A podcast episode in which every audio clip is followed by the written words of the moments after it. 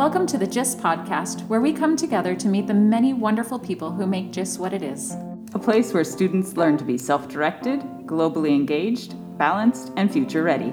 I'm Morgan. And I'm Mindy, and we're your hosts. Exciting changes in the high school science department have been afoot for the last year or two. Jeff Clark, High School Science Department Chair, is here with us today to discuss the rollout of some significant and forward thinking curriculum changes for ninth grade science as JIS seeks to help students become future ready. Jeff, welcome to the podcast. Thanks very much. Can you start by describing for us a bit about um, what the previous science curriculum looked like for ninth grade? Absolutely. I think in order to understand what the previous curriculum was or has been, uh, we need to understand how it fits into the context of the whole curriculum in the high school, however. So we are an AP and IB school. So we have uh, a large range of AP and IB sciences that we need to prepare students for in 11th and 12th grade. And so one of the ideas that has been historically the focus of this department is to specify and prepare students for their particular choice in science in 10th grade. What that means is that as they move from 9th into 10th grade, they need to have an informed choice of what science they're going to take for the next three years. So the ninth grade science curriculum has been a quick survey course of both bio, or of biology, chemistry, physics, and environmental science. The students go through all four units quite rapidly and, and jump from subject to subject. And the goal of that is to be able to help them choose as they move from ninth grade into 10th grade what science they will pursue for the rest of high school. So, what prompted the discussion to update the curriculum, Jeff? That's a, a long answer to a question. Uh, it's, a, it's, a, great question, um, but I'm going to go through a, a, little bit there. It's it's an interesting process. So we started with a bit of self meta analysis of what are our strengths and weaknesses, and we as a department uh, went through a couple activities. We drew drew pictures of what we thought the you know what does the ideal graduate from our department look like, and what are their qualities, what do they know, what are they good at, what are they passionate about and then we we pieced those around and said, well, which of these are really important and, and, and what are we good at and what are we not so good at? And the not so good at came from this idea of breadth versus depth. We we're really good at preparing students for IB and, and going really deep into their subject area, but we're not providing much of a breadth of scientific literacy. We're missing that kind of core foundational knowledge. Students are coming out of high school with very little exposure to chemistry and lots of to, physics, or a little bit of exposure to environmental science, but lots to biology. And so we felt that we were a little bit off kilter. We started this group in the in the department. We we started to focus on this. We call it an area of focus that started to analyze well, how do other schools do this? What's what's important on this, and and you know, can we balance these two constraints a little bit more evenly? What we found is that every other peer school goes through at least two years of varied sciences. No other school was choosing their science from ninth to 10th grade. We also found that very few other schools have to prepare for both AP and IB and in, prepare for computer science. Um, we heard anecdotal feedback from from students and parents about how challenging it is to move rapidly from subject to sp- subject in our current grade 9 courses. And so as we dove in we found constraint after constraint after constraint of these things that are are difficult and needed to be shifted around but were hard to figure out exactly how to piece it all together. The final piece of the puzzle that that kind of the impetus of why now was also we're we're looking at shifting standards and and uh, ideally moving to NGSS standards. So if we're going to do that shift of a new standards focus, this was a ripe opportunity to really start working on well how do we build those standards into a new course if we're going to look to balance breadth and depth. Well, I I think the thing that stands out to me when you describe that is the fact that you the, just that really thorough process that you went through. And I think that sometimes we've all seen this in international schools where people actually start sort of at the end of where you did, where they start with, oh, let's just look at what are other school doing and let's try to do that. And you actually started with this idea of what are we good at and what are we, where do we need to improve? And then you went through the process of gathering feedback and looking at other places, which is, which is really cool to hear. Um, and I'm just thinking about how this really fits well with the new strategic plan as well. Um, so just kind of trying to think along that line of how does this, you know, help JIS students particularly.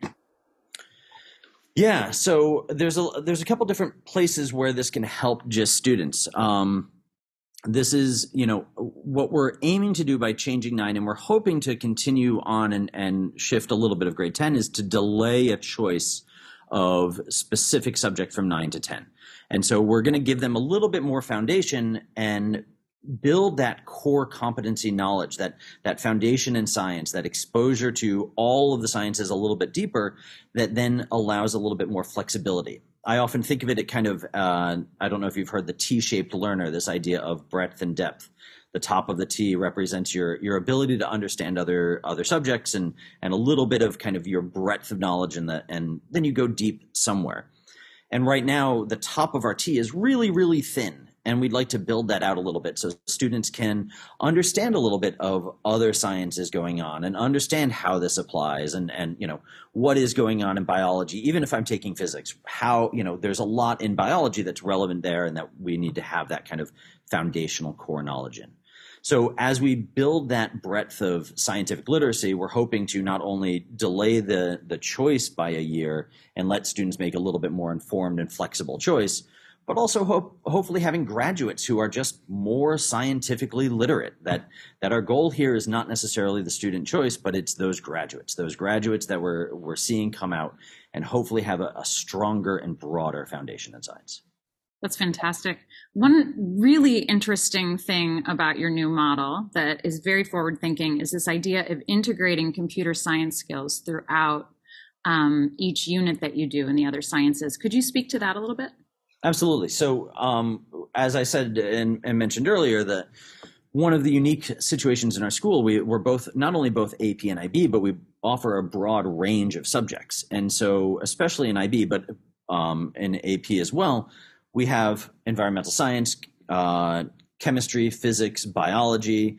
We also offer our sports exercise and health science and IB, but we in both AP and IB offer computer science, and that subject lives in the science department. According to the IB, it is a group four subject. It lives in the science realm, and so we have this duty to not only prepare students for the natural sciences, but allow them the flexibility to choose in going into the computer science. And so we needed to be able to balance this breadth of, of foundational literacy, not only from the traditional natural sciences, but add in a little bit of computer science. And so we wanted to build this in, and we were looking at different models of how we could build it in. It could be a standalone semester, or we could chop it up. But we realized as we went through that a lot of computer science isn't there's a lot of content in terms of language and programming, but really it's a, a model of thinking. It's computational analysis. And so what as as we looked, the the computer science teachers were informing us, you know, one of the things they lack as they work for new problems to solve is context. What do they need to program about? And we from the sciences were thinking, well, we have a lot of context, but the computational skills are something that we're not super, you know, we don't focus on as much. And so looking at melding those two and building that slowly throughout the two year or the grade nine and hopefully moving into grade 10 um, would allow us to build that scientific literacy, but also do a little bit of sharing, help computer science by giving a little bit of context of problem solving, um, and then also help the sciences by giving us a little bit more power in our computational thinking. Fantastic. So um, I imagine there's some teachers and possibly some students out there listening to this right now. So let's just talk a little bit about this in specifics. What would this look like? Um, you're teaching a biology unit. How do you weave in um, the computer science? How does assessment start to look like? Because things are shifting. Great. Um, and let's actually, we're not going to focus on biology first because right now, the, and we haven't addressed this yet, but the actual structure of this is going to be right now, grade nine is going to move to a physical sciences. We're going to be teaching physics and chemistry in grade nine.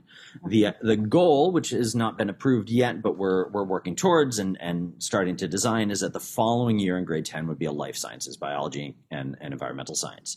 And as you said, throughout these courses, we would have this computer science component integrated through. So let's start with some of the physics and I can, I can mention a little bit of the chemistry of how this might work. So early on in physics, they're going to be studying forces, and and the the primary goal here is a breadth of foundational knowledge. So it really is going to be a physical sciences course with a focus on physics. And so they'll learn about forces and they'll learn about energy, and that's kind of the first semester of the course.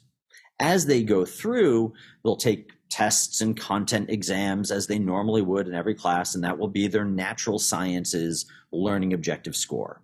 And they will also do lab skills. They will work on labs and do experiments and build data tables, and, and that will be their lab skills score, just like in every traditional science class so far.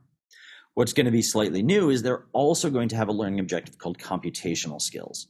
And so as we go through, we're going to be building in uh, days for building up some computer science. And we're going to be working with them to do some formative and summative assessment in programming programs that will make um, something related to science. And that will be assessed through the, the computer science, the computational skills uh, learning objective. So, for instance, early on, they will be doing how to write a function or how do you build a function in Python.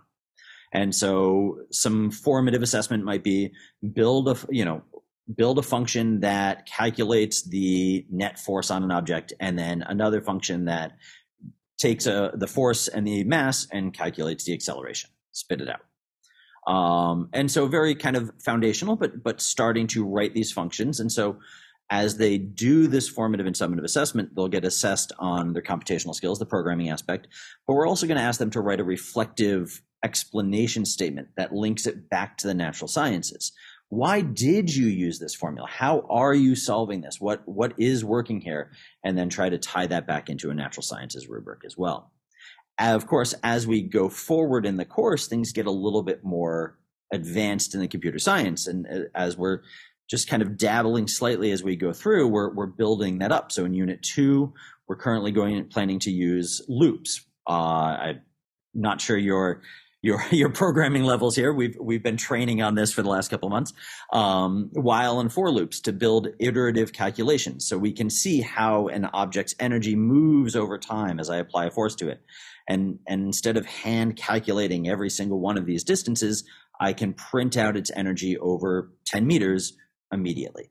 Um, or I can see how far an object goes and, and when it stops, that kind of calculation using some loops. And then the part I'm personally most excited about, and I know the computer science teachers are most excited about, um, is they really want to push the introduction of, of objects and basic objects because Python is an object oriented programming language and really would help build those foundational skills. And the concept we've come up with for chemistry is to start looking at atoms as objects. There's a lot of calculations and properties that you can build into Python code once you start to view an atom as an object. It has properties, numbers of um, protons, but then it has behaviors based on those properties. What are the valence electrons? What ion charges do it does it make? And so, looking at this basic atomic structure from a programming point of view should reinforce the science, but also help us build out some of that computational thinking. Oh man, this is Jeff. I feel like I could talk about this all day. This is right up. I feel like you're literally making my dream come true in the in the high school because this is exactly the kind of thing in the elementary school that we're trying to build up to as well.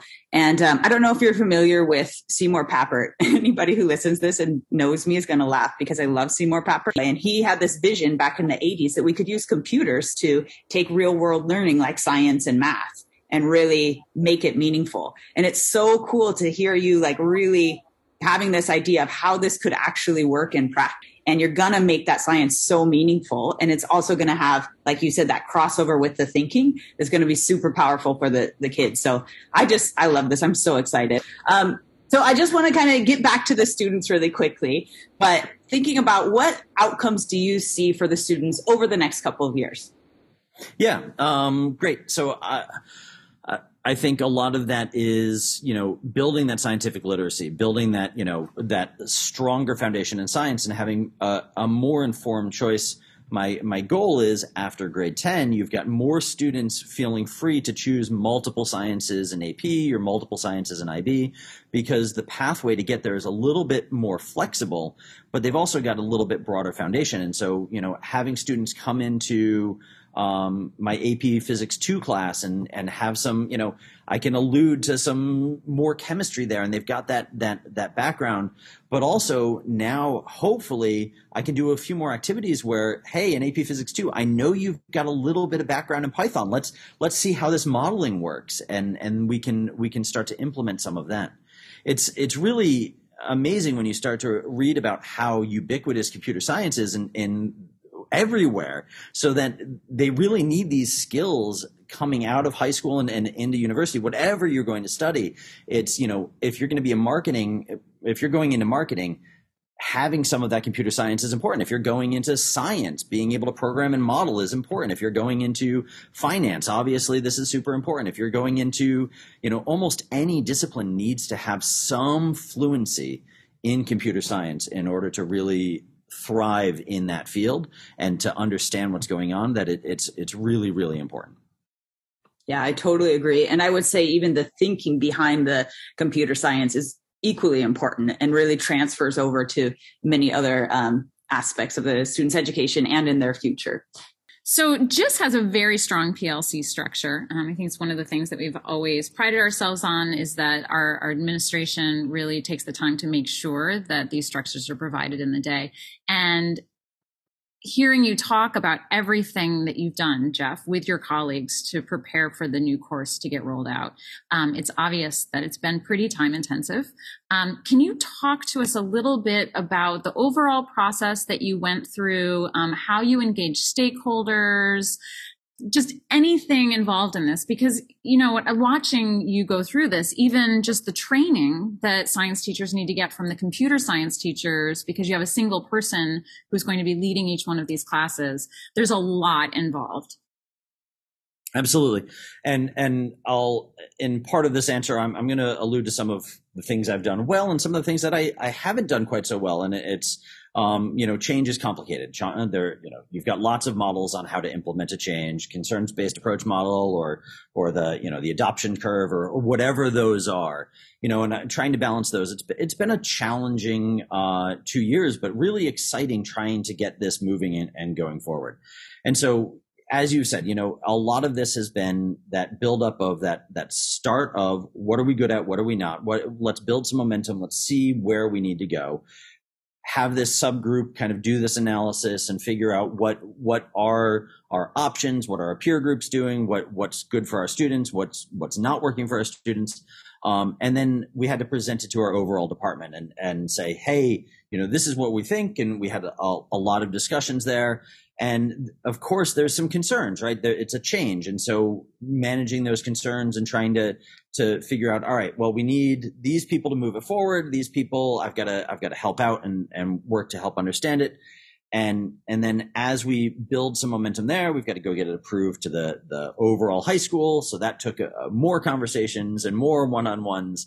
And then finally, once it's all approved, we've really focused on let's move this forward. All right, we're we're we're now it's go. And so we've spent uh, countless hours this year working with the computer science teachers and and kind of the the core physical science teachers here of how will this actually look. We've designed out all four units for the entire year and what these summit these assessments will look like, how will all work, and and now towards the end of the year, I've scheduled about 20 hours in the last four weeks of school where all of the teachers for next year, now that we know who's teaching it, have been working with the computer science teachers and doing Python training and, and doing some of these uh, assessments and trying them out and seeing what they would look like and making sure that, you know, we're able to do them. I, ideally, you know, anything we ask a high school student to learn, we can learn as well. Um, so it's just been that time of, of investment. Now, in that focus of you know we're we're going. It is it's time to and it's it's a big project to get done. I really have lost some focus on all the other people that currently aren't involved in the immediate movement. And so i do need to go back and, and rebuild some of that momentum and, and have more of those conversations. And i think part of that that moral is you know trying to do change is always hard. Trying to do change mid COVID while you're jumping between hybrid and online and all that, you know, we're all going to make mistakes, but I think we've, um, you know, trying my best just to balance all of the stakeholders has been very difficult. Right now we're, we're in go mode. We're to, we're, we've got the first, I think all four units laid out, a full scope and sequence ready, the first five weeks day by day planned. And so really it's, you know, going back and saying, all right, we're set. Now let's re-engage with everybody and make sure, you know, here's really what it looks like. And, and let's, let's talk. Let's figure out, you know, what are your concerns and, and let's talk about why, you know, I'm so excited. And I know a lot of people are really excited about this. And, and so re-engaging and making sure that I go back and cycle back with everybody to continue to build a confidence in it. And one of the, just to piggyback on that and talk about the structure a little bit more, it's amazing how many times your team has been meeting over the course of the last month. to get the training that you need. I know the computer science teachers have been extremely involved in leading sessions for you. Um, and just having that openness of time has been so important. And I just want to make sure that we emphasize just how ex- I don't want to say extreme, but the dedication that you've all had to this process and the fact that the administrative team has backed you up so well in trying to make sure that you can roll this out well and you don't miss a single point because this is huge. And knowing this computer science stuff and how to embed it appropriately. Yeah absolutely. And and i mean it's it's kudos to the whole team. I, I think you know we once we've kind of worked through those initial ideas of how might this work i you know that core team of of people involved have gotten really excited. There you can see a lot of passion and excitement about this is really cool. My the computer science teachers keep talking about oh you know we're programming about physics and and you can see the physics in it and it's just eh, they're very excited by it to give this context and and you know, we were walking around the ninth grade final exam with 170 students uh, just the other day, and and I walked over to the one of the computer science teachers and I said, you know, next year, every single one of these students, these 170 students, will have a little bit of exposure to computer science, and she was so excited. Um, and so it's just this, you know, I it, it's a lot of kudos to them. I've I've done the logistical work of when is some time we can carve out, but they've shown up and they've been engaged and they've been willing to do it and they've really been willing to learn and and and push themselves and it's it's been very cool to see. Um, and and as a side note and a, and a piggyback on that, I think it's also a, a cool selling point for teachers coming to our school now.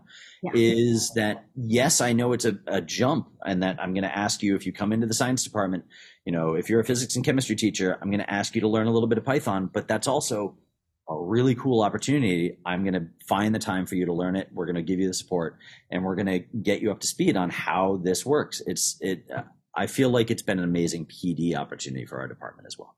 Absolutely. Yeah, that's, it's awesome. You know, I, I was thinking about this and how this is something, you know, you've heard about these sort of ideas before, but you kind of touched on it's also really new and really cool and it's taken you a lot of effort you know to try to put this together and do it really really well and thoroughly.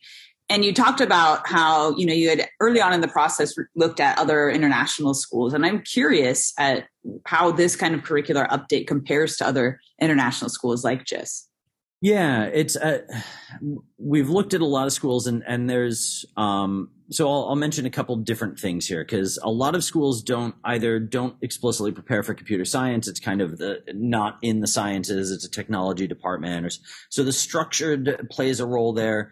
A lot of schools will do a physical science nine, a life science ten. That is by far the most common structure. So in reality, what we're doing is is not massively new. We're doing a grade nine physical science that's aligned to NGSS, and we're teaching physics and chemistry. And then in grade 10, we're doing uh, biology and enviro, again, aligned to NGSS. And so that's not massively new. The idea that we also want to support preparation and, and exposure and, and learning in computer science is what's relatively new. And so a lot of a lot of international schools are doing the physical and life sciences structure but not with the integration of the computer science. There are other systems, for instance, Bootstrap Physics, or um, is a program uh, that runs a physics curriculum that has embedded uh, their own version of Python in there, but but that kind of thing. Um, that's a little bit similar, but it only exists for physics. And so if we went with that, we would have had to reinvent and extend everything into chemistry and biology any, anyway. And so we felt as we we did that analysis, it, you know, you've got both trends where you've got that breadth of foundational science knowledge. You also have in a different realm integration into physics of computer science, but not both of those together. And so that's where what we're doing is relatively. new. So Jeff, before we go today, I, I wanted to touch base with you about one other thing, which I know you're very passionate about, which is data collection. Yes. and I would like if you could just speak for a couple of minutes about how you're going to be doing some overall data tracking uh, to ex- assess the effectiveness of the new program, um, when you might take a look at data, what kinds of things you're going to be looking at so you can assess the effectiveness for students. Great. And that's, uh, you know, we're really excited about this change and we're, we've got big, you know, big visions of where, what this is going to look like, but, but we need to to measure the reality. We need to see what the reality is, and and it's very important to me that we have some sort of measurement device to say, "Hey, this worked," or "Hey, this didn't really change much, but now they at least have more breadth of knowledge," or maybe this is a you know for a core set of students is not working so well, and we need to rethink um, and, and, tweak what's happening. And so we need to be able to, to take some data and measure that. So there's a couple different uh, points of data that we can collect there. The first one is going on right now. Um, that we are starting to bring in science map testing into uh, the high school, and so that's not it. We're doing the trial this year, and we'll see how that goes. And so the ninth graders are over there actually, I think, doing science at um, at the moment. Um, but uh, overall, that it's going to be a little bit slow, and that's also not targeted to exactly what we want. And so, what we really want is a breadth of, of content foundation and scientific literacy skills. And so, in that spirit, we spent a, a few weeks this year really prioritizing what we want these graduates because again that is our ultimate goal is the breadth of our graduates um, what do we really need them to understand and we came out with a, a core list and then went and basically poached a bunch of existing concept inventories. There are so many cool concept inventories out there, especially in sciences, that have these, you know, really well validated questions that that test, you know, some concept here and, and student understanding with, you know, well thought out distractors. And so we didn't really need to reinvent questions, but we could poach these existing concept inventories and we built a, a 60 question concept inventory. 10 from physics, 10 from biology, 10 from environmental science, 10 from computer science, 10 from chemistry, and 10 general kind of scientific literacy, data interpretation analysis. We then chopped that into five different 12 question tests that have uh, two from each of those six areas and have randomly assigned it to all of the grade 10s at the end of this year. So we now have one baseline data set that says, regardless of what science you're in, whatever you have done, where, wherever you've come from, where are you at the end of grade 10 in terms of scientific literacy? We've got that baseline data. And again, next year, we're going to give it to the, the grade 10s. And we're also going to give it to the incoming grade 9s. And so eventually it will be a pre and post test of this concept inventory. Now, because we've got five randomized different tests, we're going to get a, a, a, snapshot of overall picture, not in student individual growth, but but growth of the cohort. And if we give a pre and post test, the student may or may not see the same test at the end. Um, and that's absolutely fine because what we're looking at is is a measurement of the overall cohort rather than individual student learning.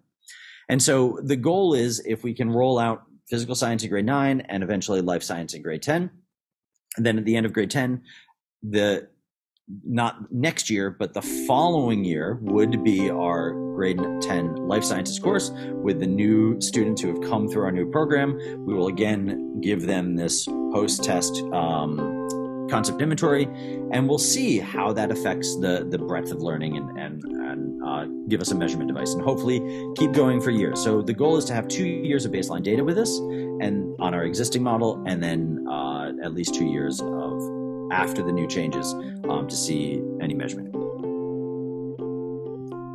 As always, thoroughly sorted out, very well researched, and you're making me want to go back and be a high school science student again. so, this is very exciting. Jeff, thank you so much for joining us on the podcast today. Um, it's been an absolute pleasure. Thanks so much, Jeff. That was great. Thank you very much.